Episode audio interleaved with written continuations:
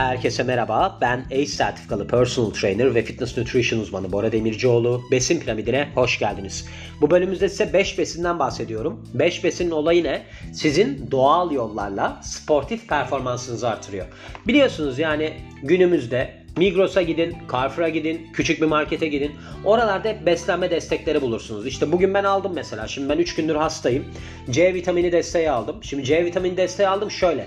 Günlük olarak almamız gereken C vitamini aslında 90 mg. Ama ben hastayım. Şimdi burada 1000 mg'lık C vitamini desteği buldum. E bununla beraber aldığımda ben 1000, 1000 mg kalkıp da bir sürü mandalina yersem aldığım kaloriyle hiç kalori almadan buradan aldığım aslında C vitamini miktarı çok daha fazla oluyor. Şimdi burada doğal yollarla almanın avantajlarından bahsetmiş. Ama bana kalırsa çok da doğru bir yaklaşım değil. Onu söylemem lazım. Özellikle de siz elit sporcuysanız ben buna katılmıyorum. Yani aslında benim bu eklediğim bölüm çerçeve olarak alacağım bir bölüm. Bunun üzerine konuşacağım. Tabii ki sağlıklı beslenme adına önemli. Şöyle söyleyeyim size tamamen tabii ki beslenme destekleri üzerinden gidemezsiniz yani. Hani ben şöyle diyemem. İşte ben tavuk yemeyeyim. Tavuğun kalorisi yüksek. Onun yerine ben protein tozu içeyim. izole protein tozu içeyim. Onda hiç yağ yok. Karbonhidratı sıfır. Direkt protein alayım. Hiç onunla uğraşmayayım. Tavuğun tadını zaten sevmiyorum falan diye. Ama tabii ki tamamen bunlarla beslenmek bir noktadan sonra sindirimde sorunlara yol açar. Onun için demiş ki burada aslında hani bonus bir bölüm yapmış. Sizin de aklınızda bulunsun diye ekliyorum ben bu bölümü. Çünkü bazıları doğru. Bazıları doğru derken şöyle bazıları doğru. Bazı açılardan ekledikleri yarım. Hani bazı bilgiler yarım ama onunla beraber size genel bir fikir verebilir. Şöyle deniliyor burada. Yani sizin besinlerden aldığınız enerji yani kalori sizin işte enflamasyonu düşürmenizde de işe yarayabiliyor. Hastalıkla savaşmanızda da işe yarayabiliyor. Sizin kuvvetinizi ve hızınızı geliştirme açısından da işe yarayabiliyor. Ve demin de bahsettiğim gibi piyasada çok ürünler var. Böyle beslenme destekleri falan var. Ama burada bu medical olarak gözden geçiren kişi yani tıbbi olarak gözden geçiren kişi bir diyetisyenmiş Natalie Butler adında. O diyor ki bu ürünlerin hiçbirisi sizin doğal yollarla aldığınız şeyi katkıyı sağlamaz vücudunuza. Katılmıyorum. Neden biliyor musunuz böyle söylüyor? Çünkü bazı durumlar vardır. Böyle şey vardır çalışkan öğrenci kafası vardır. Bilir misiniz bunu? Çalışkan öğrenci kafası vardır. Bunlar okulda çok başarılı olurlar. Hayatta genellikle başarısız olurlar. Bununla ilgili bir örnek vermemiz gerekirse mesela Bill Gates. Bill Gates'in sınıfındaki en çalışkan öğrenci Bill Gates'in kurduğu Microsoft şirketinde müdürmüş. Yani ondan daha iyi olduğu pozisyonda müdürmüş. Şimdi bu kadın da bakın ben aslında tam anlamıyla böyle bir hani argo gibi bir kısımdan belirten ben sokaklardan geliyorum yani. Nasıl sokaklardan geliyorum? Şöyle. Ben bu vücut geliştirme işinin her türlü golünü yemiş birisiyim. Ben uyduruk salonlarda da çalıştım. Böyle çok hani ana akım salonlarda da çalıştım. Bunları yaşaya yaşaya yaşaya yaşaya bunları özümseyerek ondan sonra işte bu podcastler işte benim body salonu siteleri falan ortaya çıktı. Yurt dışında gezdim. Bunlara baktım. Yani şunun olması lazım. Yaşanmışlığın olması lazım. Bakın size bir anımdan bahsedeceğim. Ben konservatuarda okurken Ümit Efekan bizim dersimize gelirdi. Ümit Efekan derdi ki Fatma Girik'le biz film çekmeye gittiğimizde giderdi köylülerle ilgili bir filmse yani kendisi köylü kadınla oynayacaksa köylü bir kadından kıyafet alırdı. Ben de demiştim ki hocam niye yenisini alamıyor muydunuz falan. Hayır demişti. Yaşanmışlığı olduğu zaman daha iyi oynardı rolünü. Evet bu iş böyledir. Yani burada şimdi bir diyetisyen evet şöyledir böyledir ondan daha az şey alırsınız beslenme desteğinden daha az fayda görürsünüz filan. Fakat bu kişi okumuş. Teoride okumuş. Şöyle olmuş, böyle olmuş falan filan. Şimdi bazı noktalarda risk almak gerekiyor. Yani risk almak derken böyle kendinizi ateşe atmak olarak söylemiyorum. Sadece extract formlar daha işe yarayabiliyor. Mesela kreatin gibi. Yani kreatini etten de alabilirsiniz ama ne yapacaksınız? 3 kilo et mi yiyeceksiniz kreatin alayım diye? Hayır mümkün değil. O zaman ne yapacaksınız? Beslenme desteği burada daha çok işe yarıyor. Ya da mesela burada pancar suyundan bahsediyor. Birazdan anlatacağım. Pancar suyunu içebilirsiniz. Evet ama karbonhidrattan yüksektir. Kalori artırır. Pancar suyu nitrik oksit de alabilirsiniz yani. O da bir seçenektir. Bunlar hep beslenme desteği formundadır. Ama burada doğallardan yola çıktığı için bunlardan bahsedeceğim. Şimdi burada ne demiş? Vücudunuzun alkali hale gelebilmesi için verilmiş filizleri. Yani aslında burada Brüksel yani lahana gilleri tercih edin. Yani turp gilleri tercih edin deniliyor. Şöyle bakın burada da bir eksik durum var. Çiğ sebze ve meyveleri tüketmek aslında sizin en fazla vitamin, mineral ve amino asiti besinlerden alma yolunuzun iyi yöntemlerinden bir tanesidir. Bakın şimdi bazı besinler pişirildiği zaman antioksidan seviyeleri artar. Bunlara örnek vermemiz gerekirse domates ve havuçtur. Havucun ki işte beta karoten seviyeleri artar. likopen seviyeleri domatesin artar pişirildiği zaman. Bakın çiğe kıyasla bu daha iyidir yenildiği zaman. Burada tamamen çiğ beslenin falan filan denilmiş ve de diyor ki devamında en yüksek vitamin şey besinsel ve de enzimsel değer vücudunuz için çiğ besinlerde bulunur. Hayır bu bir kere yanlış onu söyleyeyim yani. Ve işte mesela turp, yonca, brokoli gibi besinler de protein olarak çok iyi kaynaklardır ve de iyi bir sağlığın korunması için gerekli olan enzimleri size sağlarlar. Bir kere protein kaynağı ne alaka? Hiçbir hiçbir anlam veremedim. Yani protein öyle bir harika bir protein kaynağı falan değil. Bunlar bir kere esansiyel protein içermiyorlar. Yani böyle bir şey yok. Protein kaynağı enzim olarak hani enzim mesela brokoli trisakkarittir. Onu da söylemem gerekiyor. Yani trisakkarit nedir? Sizde aslında rafinoz bu. Rafinoz içerir. Trisakkarit gazdan patlatır bazı insanlar. Yani disakkarit var ya yani aslında basit şeker formuna yakın bir form ama çok fena gaz yapar. 3 zincirli. Trisakkarit yani. Onun için burada ben anlam veremedim yani. Şimdi demiş ki mesela Sprouts olarak geçmiş. Bu Brüksel lahanasından bahsediyor anladığım kadarıyla burada. Brüksel lahanası kolayca hazırlanır ve sindirilir. Brüksel lahanası hiç de iyi sindirilmez. Acayip sorunlu bir şeydir. Çoğu kişi de sorun yaratır Brüksel lahanası. Gaz yapar. Onun için bu kadının herhalde kafası güzel yani. Cause she's high galiba. Öyle bir durumda yani. Neyse. Ve şöyle demiş. Buna ek olarak da sizin vücudunuzun serbest radikaller için nötralize etmesini yani serbest radikaller vardı ya bundan önce bahsetmiştim ben. Serbest radikaller antioksidanlara kıyasla fazlaysa ne oluyordu? Oksidatif strese yol açıyordu vücudunuzda. O da soruna yol açıyordu. Böylece deniliyor ki işte sizin alkali bir vücudunuzda sistemin gelişmesine yani çevrenin gelişmesine sebep olur. Şimdi evet alkali olabilir. Yani Bunların pH değerleri 10 civarı çünkü. O açıdan olabilir hani baktığınız zaman. Ama şu var. Bunun haricinde burada söylediklerin hiçbirisi doğru değil. Yani şöyle. Evet bazı insanlara yarıyor olabilir. Yani beslenme tarzınıza göre yarıyor olabilir. Bu arada şundan da şüpheliyim.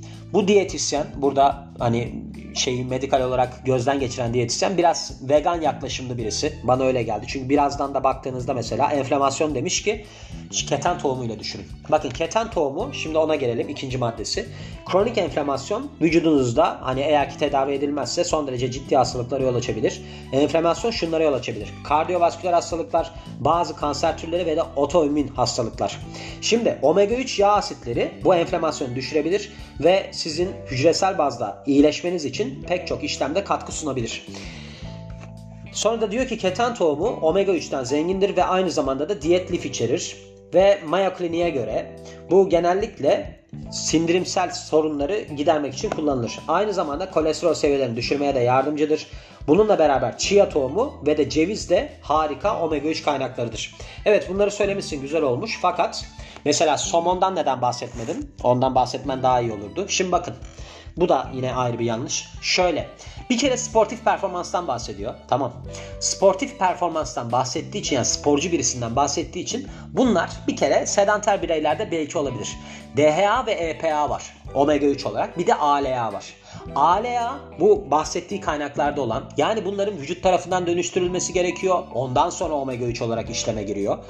Hayvansal kaynaklı alırsanız bunu hayvansal kaynaklı aldığınız zaman direkt kullanılabiliyor. DHA ve EPA formu var çünkü onun içerisinde. Yani burada sürekli olarak bir bitki pompalaması var ama bunlar işe yarayacak şeyler değil.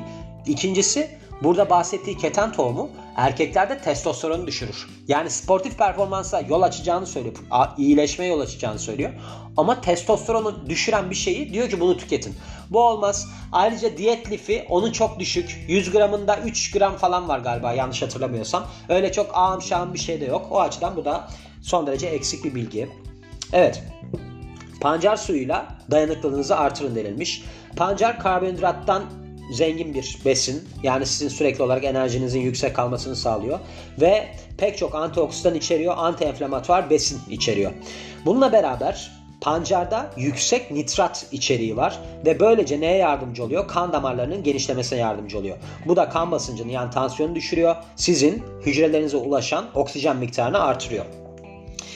Ve demiş ki bir bardak pancar suyu içmek sizin tansiyonunuzu düşürebilir, kan akışınızı artırabilir. Bu da American Heart Association'ın raporuna göre belirtilmiştir, dayanmaktadır diyor.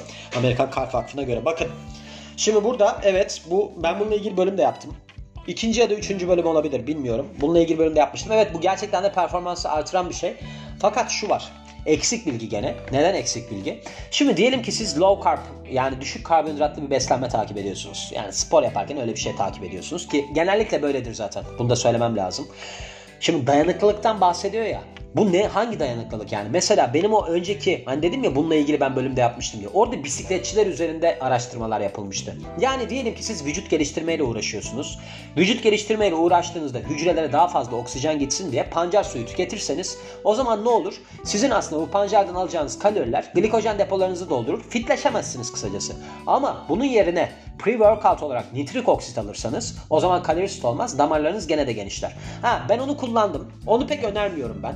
Neden? Çünkü bende bir varikosel durumu ortaya çıktı. Testislerdeki damarların genişlemesidir. Yani varis oluşmasıdır.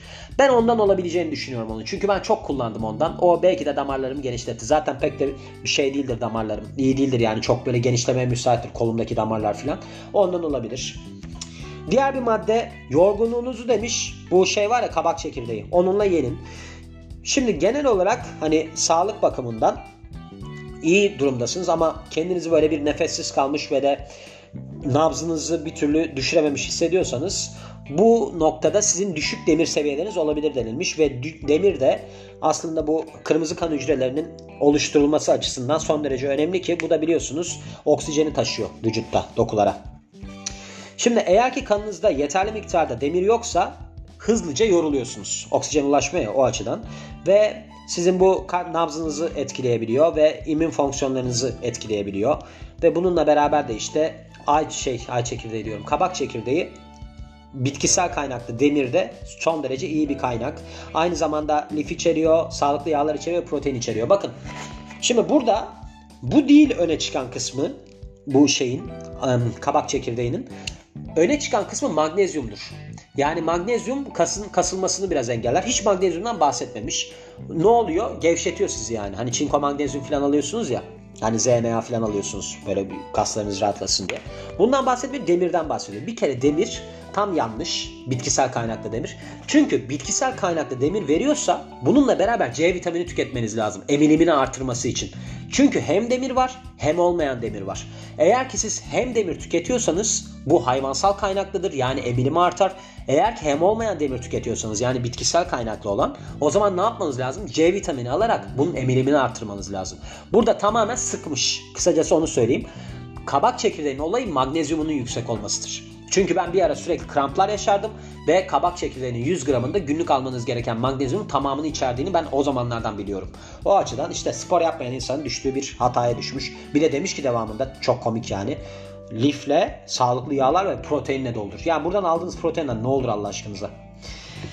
Sonraki madde Brezilya cevizi ile toparlanmayı hızlandırın. Şimdi yoğun egzersizler vücudunuza çok yük bindirir. Bu doğru bir şey yani. Bir tane doğru cümle bulduk arasında. Ve sizin kuvvetinizi geliştirmesi açısından doğru toparlanma son derece önemlidir.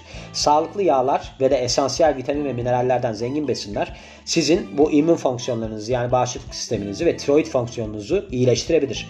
Aynı zamanda kemiklerinizin onarılmasını, korunmasını ve de bağ dokularınızın korunmasını sağlar. Brezilya cevizi harika bir protein, yağ ve de esansiyel besinlerin kaynağıdır. Maya Kliniğe göre Brezilya cevizi şöyle sizin kan basıncınızı dengeleyen besinler yönünden zengindir. Bunların arasında sodyum, kalsiyum, potasyum, magnezyum vardır. Ve böylece ne oluyor? Birkaç tane Brezilya cevizi yemeniz sizin doğal olarak toparlanmanızı hızlandırabiliyor ve kemik ve kas dokunuzun güçlü kalmasını sağlayabiliyor deniliyor. Şimdi Brezilya cevizi selanyumdan yüksek. Ondan hiç bahsetmemiş. Brezilya cevizi selanyumdan yüksek olduğu için tiroid hastalarına verilir. Tamam. Tiroid hastalarına verilir. Ne olur? Tiroid fonksiyonlarını desteklesin diye yani. Aslında metabolizma hızıyla alakalı bir şey. Brezilya cevizinin en büyük özelliği o. Hatta ben bununla ilgili daha önceden bölüm de yaptım. Orada da anlattım. Bakın gördüğünüz gibi her ben hiçbir şey unutmam. Bunu da unutmadım. Brezilya cevizinin olayı selenyum içermesi. Tiroid hastalarına verilir. Yani burada kalkıyor yani bir şeyler söylüyor ya yok kalsiyumdan sonra. Ya bunu selenyumu yazmamış bile. Bakın çok enteresan bir durumda. Yazmamış kafa karışık yani.